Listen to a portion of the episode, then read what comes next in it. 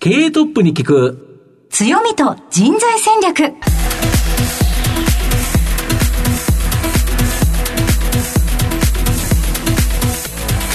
毎度相場の福の神こと藤本信之です。アシスタントの飯村美希です。経営トップに聞く強みと人材戦略。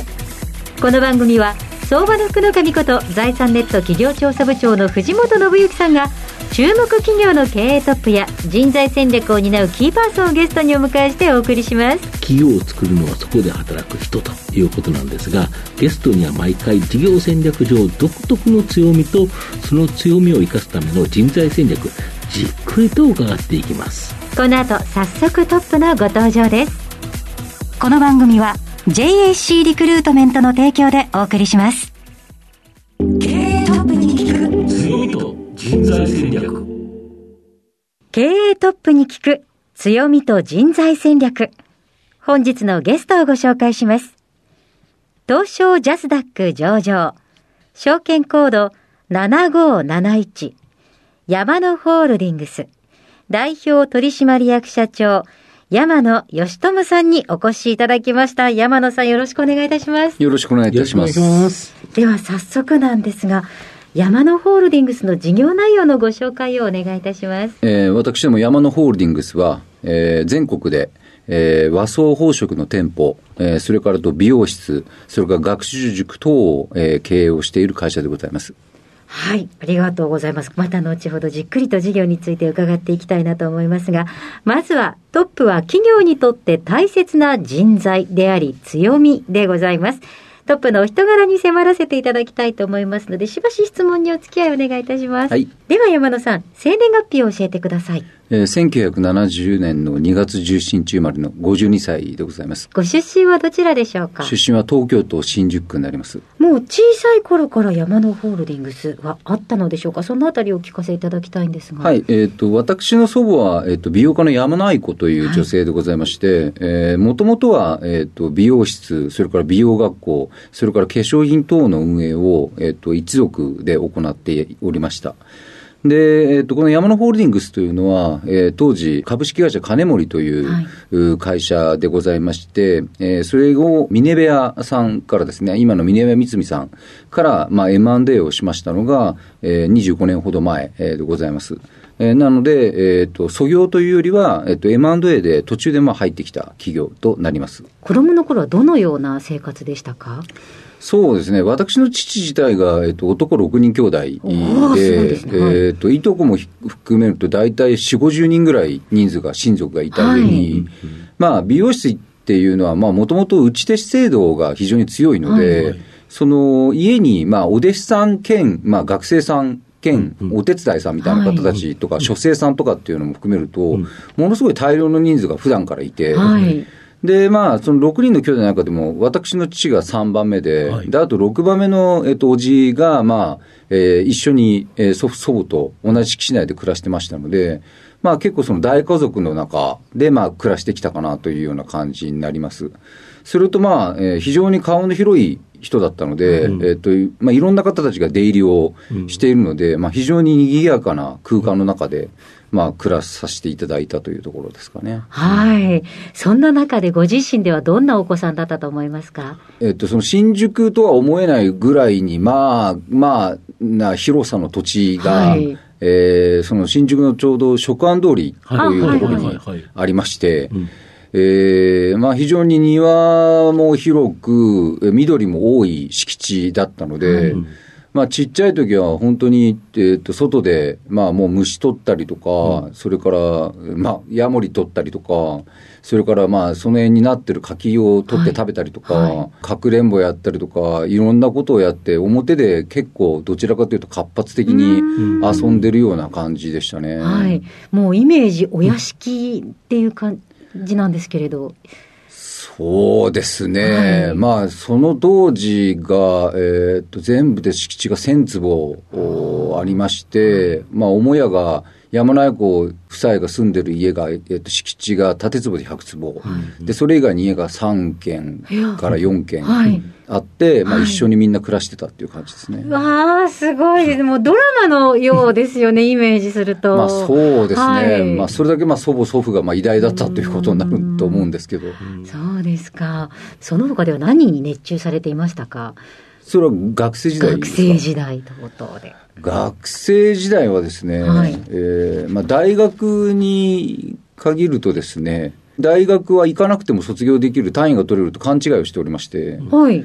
単位が取れないと気づいたのが大学3年が終わった時で、結構ギリギリですそうですね。で、卒業単位数が132単位のところが、えっと、3年生で取れたのが72単位で、半分取れてない。危ないですね半分ちょっとしか取れてない。そうですね。で、あと60単位を取って卒業しなきゃいけなかったので、まあ、4年生の時は本当に忙しくて、はいまあ、全部で入れてると。そうですねね。授業全コマ出て、アルバイトをしながら、専門学校に行って、ちょっと簿記2級の試験を、えっと受ける予定があったので、それをに通いながら、はいみたいな感じの濃密な生活を過ごしてて、はいじゃあ、あと1年から3年生は何やってるのかっていうと、えっと、昼はバイトして、はい夜は夜遊びをしてるという、まあ、うん典型的な大学生ですね。え大学生の生活をしてましたね。あ、そうでしたか。その簿記を取るっていうきっかけは何だったんでしょうか？えっと、行こうと思ってたのはもう銀行だったので、はいえっと、銀行に行くときにやっぱり一番必要になる部分は何かなと思って、まあ、簿記を一応取った。会計の知識と。そうですね、会計の知識ということですね。そしてでは、社会人のスタートはどちらでしょうか？私はその当時、住友銀行さんにお世話になりました。銀行っていうふうに思われてたのは何でだったんでしょうか？やはり銀行というのは、やはりいろんな企業を一番見てる企業はいまあそうって。銀行じゃないですか。はいうん。っていう意味が一つあったのと、もう一つはやっぱり将来自分が経営に携わるときに、銀行との付き合い方とか、銀行側が企業をどう見るかっていうところが勉強できると思ったのが一番大きな理由ですね。なるほど。その後はどうされたんですか？で、その後は、えっと、イギリスに留学をして、ロンドンの方ではい大学と大学院に通ってましたね。それはかねてからの希望だったんでしょうか？えーっと、これもちょっと一族の、まあ、ルールみたいなのがあって、はい。えっと、うちの一族は全員一回海外に出なきゃいけないっていうルールがありまして、えはい。で、うちの父たちも、えー昭和10年代の生まれですけど、うん。えー父えーは、えーっと、アメリカのカリフォルニアの大学を卒業してますし、えー一番遠くに行ったおじはブラジルまで、留学をした人間もいますし、はい。はい。でうちとの祖母祖父は、えーっと昭和30年代ですかね、えー世界一周旅行をやって、で、その世界の美容を見るとか、見聞を広めるっていうことをやってて、非常に早い時期からそのワールドワイドはい。に世界の文化に触れるっていうことを、えーと推奨してた人間だったので、まあ、孫たちも基本的には一回は海外に出ろということで、全員海外には一応留学はしてますね。そこでの一番の学びは何だったでしょうか？うーん、日本の良さを再認識したのが一番大きかったですね。そうですか。私が行った当時のイギリスっていうのは、まだ北アイルランドでの紛争があって、まあそういう意味ではやっぱり日本っていうのは本当に安全な国だなと思ったのと、うん。それからその当時のイギリスっていうのはまだお酒を12時以降売っちゃいけない法律だったりとか、タクシーが12時以降は走らないとか、地下鉄なんかもやっぱり夜にはもう止まっちゃうので、はい。交通手段がなくなっちゃうとか、まあその利便性という意味でも非常に悪いとこだったので、もう日本のそのやっぱり便利さ、それからやっぱり快適さ、安全性、えーという意味では非常に再認識をしたのと、あと一番大きかったのはやっぱり食事の美味しさの違いですねイ。ギリス美味しくなさそうですもんね。割とよく聞く話ではありますうんね。サンドイッチがまずい国と、あとチャイニーズがまずい国っていうのは初めて知りましたね。世界どこ行っても大体チャイニーズは美味しいんですけどね。中華何食ってもえー中華大どう言っても体チャーハンにしたら同じようなもんですよね。あれがまずいっていう、なかなかレアですね。まずかったので、だからもう行って1週間で、えっと、もう外食諦めて、一番多分勉強したのはだから自炊ですね。じ料理がうまくなる。料理が一番勉強になりましたね。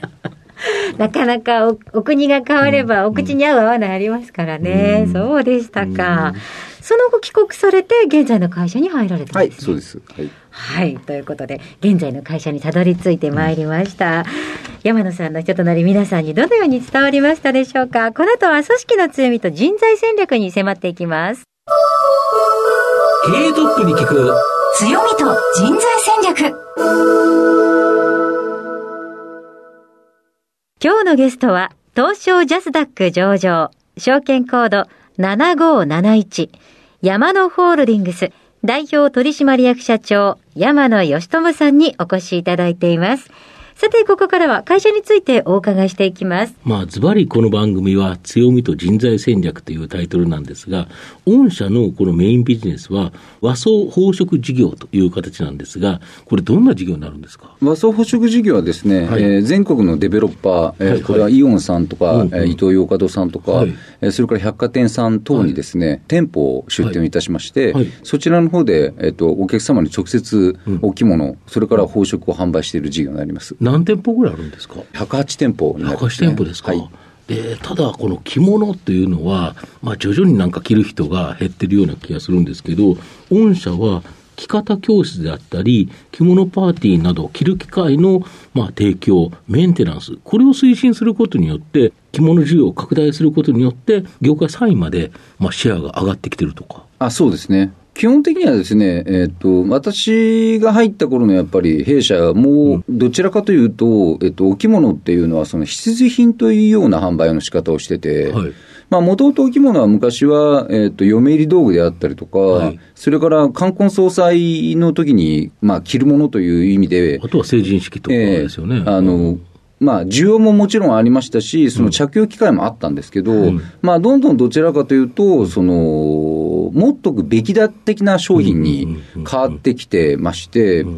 で、それこそ、えっ、ー、と、私が入社した頃っていうのは、まあ、お客様にはやっぱり、これはちゃんと買っといた方がいいとか、持っとくべきだみたいなところで、うん、まあ、販売をしてたところがありました。うん。で、まあ、それがやはりどんどんどんどん時代の変遷の中によって、冠婚葬祭も簡素化されてくる、それから着る機会等もやっぱり減ってくる中で、うん、じゃあ何が、えーと、この着物にとっては必要なのかって言ったら、やっぱり着て楽しむことっていうのが、一番重要だろうっていう、まあ、大元ですよね。そうですね。うんですから、その、どちらかというと、その冠婚葬祭、冷蔵系として販売をするというよりも、やっぱり実用的、趣味的、うん、それから楽しむものとしての販売方法に切り替えていったということなんですね。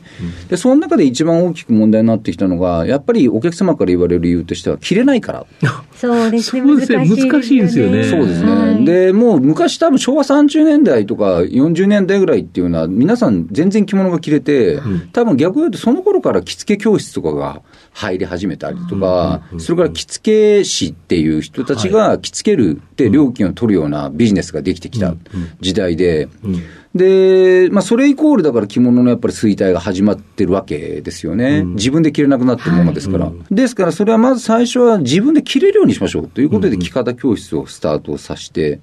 で、着れるようになったら、じゃあ、その着た時にどうするかって楽しむこと、うん、そうすると着る機会のご提供ということで、うん、着物パーティーであったりとか、うん、着物で散策、それから着物で感激などの機会を皆様に、そうですね、ご提供していくということを、えっと、これを会社、それから店側が行っていく。で、最終的には、やはり、えっ、ー、と、まあ、メンテナンス、うん、まあ、えー、これは今、世の中にその着物専門の、えー、業者さんが減ってきてる中で、うん、まあ、簡単にクリーニング屋さんに出せるような商品ではないので、うんうん、じゃあ、その染み抜きであったりとか、はい、洗いであったりとかっていうのは、じゃあ、店側が、その、引き受けましょうということで、メンテナンスを行う。で、また、えっ、と、新しいお着物を買っていただくという、まあ、サイクルですね。これを、まあ、作って、えー、行ってきたというところが、うちが、まあ、伸長してきたというか、維持をできてきてるという理由になると思ってます。なるほど。で、前期は新型コロナの影響があり、赤字転落という形なんですけど、まあ、今期は黒字転換予想という形なんですが、かなりやっぱ戻ってきた感じですか？前期に関しては、一番大きかった理由がですね、うん、えっと、合同の販売会。はいで特に例えば大都市、東京であったりとか、大阪であったりとかっていうところの大きな会場を借りて、でたくさんの商品を揃えて、近隣のお客様たちに来ていただいて、見ていただく機会というのを定期的に行ってます。なるほど。で基本的には各店でお客様には商品を見ていただいて、ご購入いただくんですけど、うん、やはりそれではやっぱり見れる量であったりとか、種類っていうのが限られる、うんまあ、店舗に置けるには数が限られますもんね。そうですね、うん、ですからそれをまあ年に何回か行うっていうことをしてきたんですが、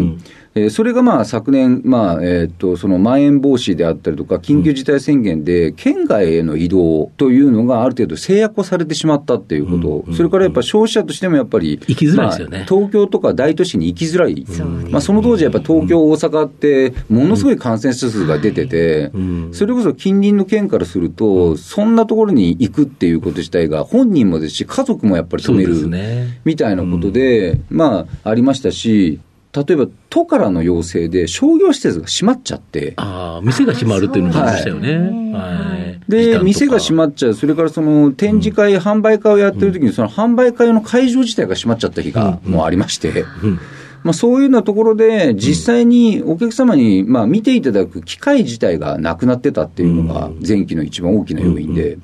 まあ、それがまあ、えっとまだ残ったにはせよ、まあ、減ったというところが、まあ、今期の好調の要因としてはあるのかなと思ってますね。とすると、アフターコロナの中では、まあ、来期以降、かなり活躍期待できそうですか？そうですね、今までやってきたことは間違いではないので、ん。数字的にはやはり、えー戻ってくるとは思ってます。ん。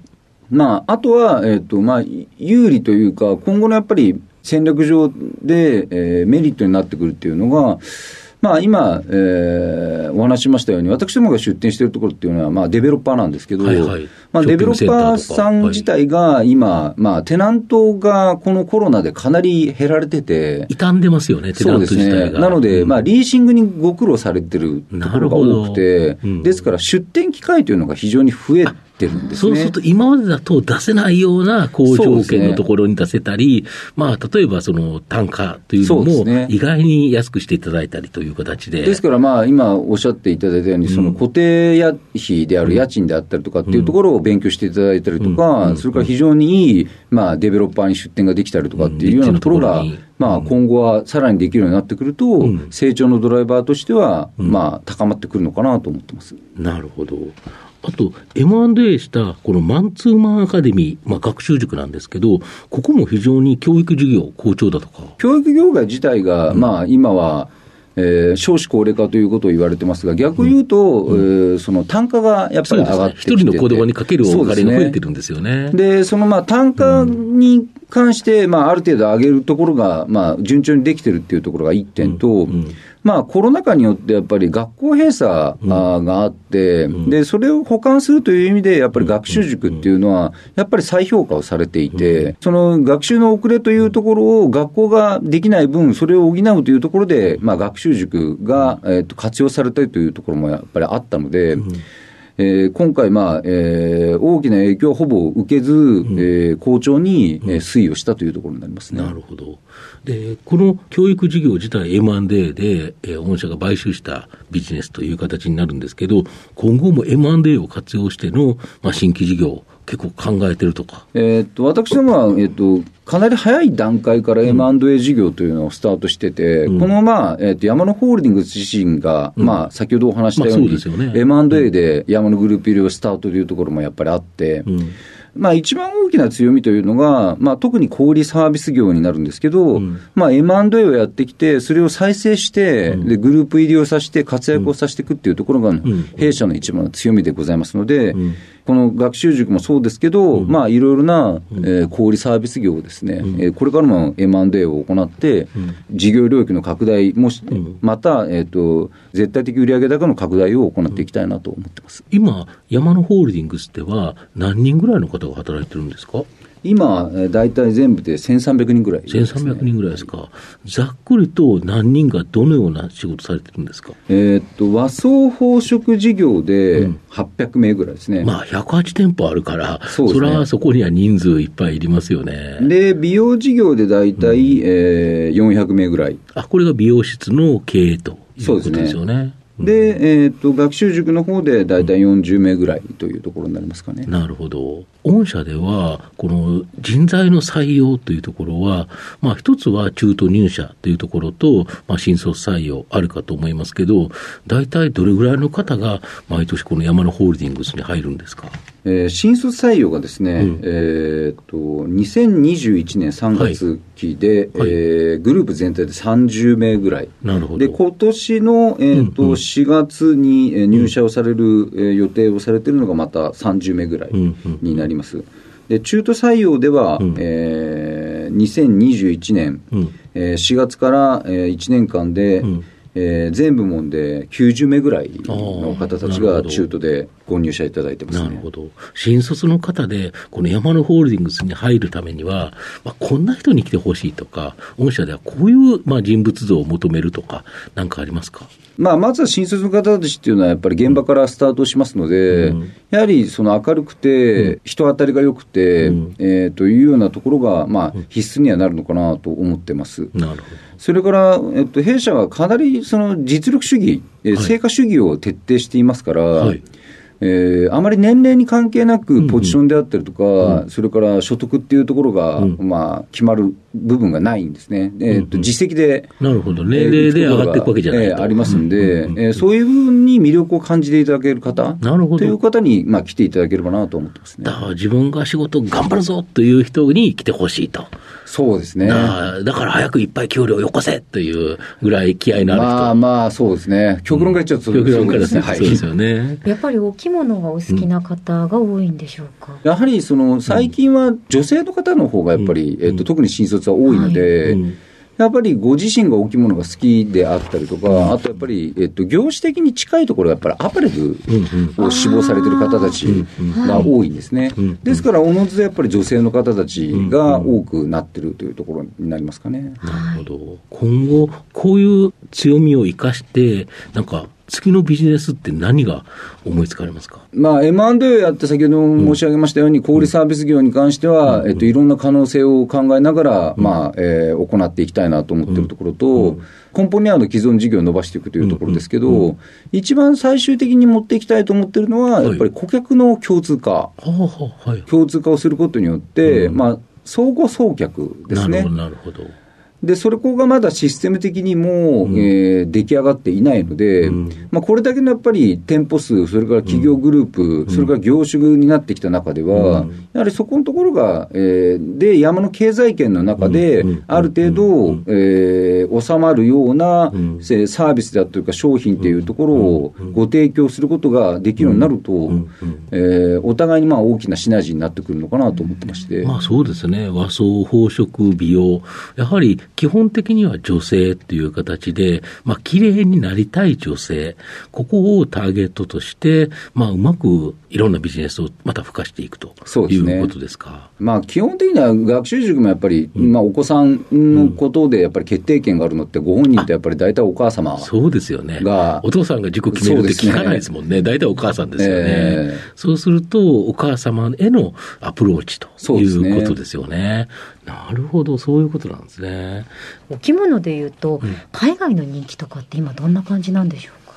そうですね、うん、まだ海外に関しては、うん、どちらかというと、嗜好品、まあ、極論から言うと、やっぱりインテリアであったりとか、はい、インテリアそうですね、帯なんかはやっぱりインテリアにされたりとかする方たちも多いですし、飾られるんですか、うん、テーブルクロスとかにされる方たちが結構多いですね。あそうですか、はいそれからあと、まあ、浴衣なんかは、まあ、ガウン代わりに着たりとかっていうようなことがありますね。ただ、えーとまあ、やっぱコロナが始まる前、インバウンドでは、やっぱり日本文化の一つの象徴として、やはりいらっしゃったお客様たち、日本にいらっしゃったお客様たちの着物を着ることの機会とか、それの事業っていうのは、ものすごい伸びてたんですよ。そうですよね。おもてなしのイベント、たくさんありましたもんね。そうですね。ですから、京都であったりとか、東京でいうと浅草あたりなんかは、もうレンタル着物屋さんがやっぱりものすごくあって、ものすごい数のやっぱり外人さんたちがやっぱりお着物を着て、散策をされたりとかっていうところがやっぱりあって、で海外でどちらかというと販売云々っていうよりも、そのインバウンドの魅力、日本の魅力を伝える一番の、まあ、ものとして、やっぱりこれからは需要はインバウンドが戻ればですね、そうですよね。は可能性は非常に高いなと思います逆に外国の方をおもてなしするのに、日本人がやっぱり着物を着るっていうのもありますよね。そうですね。で若い人たちかには、ここ10年前ぐらいからやっぱりお着物っていうのは、非常に評価をもう一回されてる部分が出てきてて、はいうん実際に着られてる人たちも、えー、確実に増えてはいます。ただ、えっと、一番大きな問題っていうのが、単価がやっぱり合わないんですよね。ちょっと高いですよね。そうですね。だから今までの主力のやっぱりお客様たちが買ってた単価と、うん、今のその若い層の方たちが買うようなやっぱりお着物の単価が変わらないので、うんうんえー、そこに対してやっぱり、えっと、販売する労力っていうのは一緒ですから、うん、労力かける単価という意味では、絶対的売上高が、うん、やっぱりその若い人だけを、まあ、ターゲットとしてターゲットにしてると、やっぱり届かない、うん、ですから、そこの部分には将来的にはやっぱりその DX 化であったりとかっていうところで、いかにその労力をかけずに、若いお客様にやっぱりお着物をご提供して、やっぱり裾野を広げていく。ことも同時に行いながら、既存のお客さんは先ほど言った戦略で、しっかりとして大事に掴んでいくということの両輪を進めていくということが重要になるかなと思ってます。なるほどあと、最後の質問になるんですけど、社長の愛読書とか、何かですね、リスナーにお勧めの本、この本面白かったよとかですね、何かありますか？そうですね、えーと、これ言うとすごい勘違いされること多いんですけど、はい、えーと、ニッコル・マケベリの君主論ですね。君主は確かにあの、はい、タイトルがなかなかそうですもん、ね、これは、えーと、はい、勘違いされることがものすごく多いんですけど、あの本はまあ、良くも悪くもやっぱり知性者、いわゆるトップのことを書いてあって、うん非常に現実主義の究極の章だと思ってます。で、まあ、私は先ほど説明もありましたように、まあ、銀行員だったっていうこともやっぱりあるので、かなり現実主義者なんですね。リアリストと。えー、リアリストで、で、まあ、その事業を行っていく中で、あまりその希望的観測を持たず、その現実の中でやっていくっていうことが、まあ、ある意味、M&A をやってきてる会社っていうのは、その希望論だけでやっていってしまうと、まあ、やっぱりどうしてもその高い買い物になってしまったりとか、まあ、減損会計とかっていうのがかかってくる中なので、その現実をどう見ながら、やっぱりその今の既存との折り合いをっていうことでは、非常に今重要なファクターだと思ってるんですね。うん、ですから、えーと、私はこの本はものすごく、いい意味でも悪い意味でも、その現実に沿ってどう経営者とかトップとかっていうのは動いていくべきなのかっていうところの勉強にはなってる本になります。ありがとうございます。今日のゲストは、東証ジャスダック上場、山野ホールディングス、代表取締役社長、山野義智さんにお話いただきました。山野さんありがとうございました。ありがとうございました。ありがとうございました。経営トップに聞く強みと人材戦略それではここでお知らせです。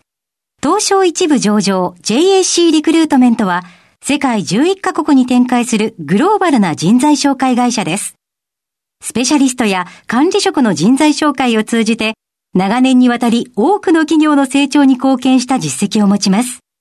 当社では、役員、CFO、CIO、本部長、社外取締役などの経営幹部層の人材紹介に特化した専門部署、JAC エグゼクティブを構え、企業の経営課題解決を支援しています。経験豊富なコンサルタントが経営課題をヒアリングし、課題解決に導く人材をご紹介いたします。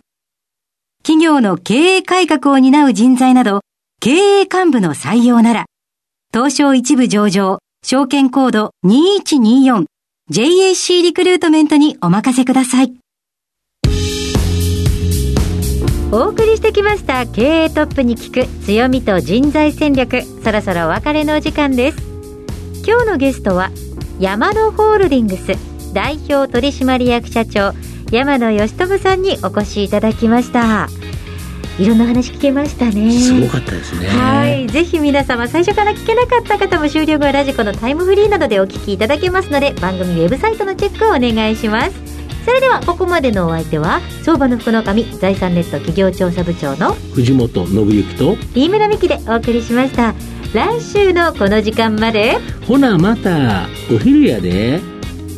経営トップに聞く強みと人材戦略。この番組は JAC リクルートメントの提供でお送りしました。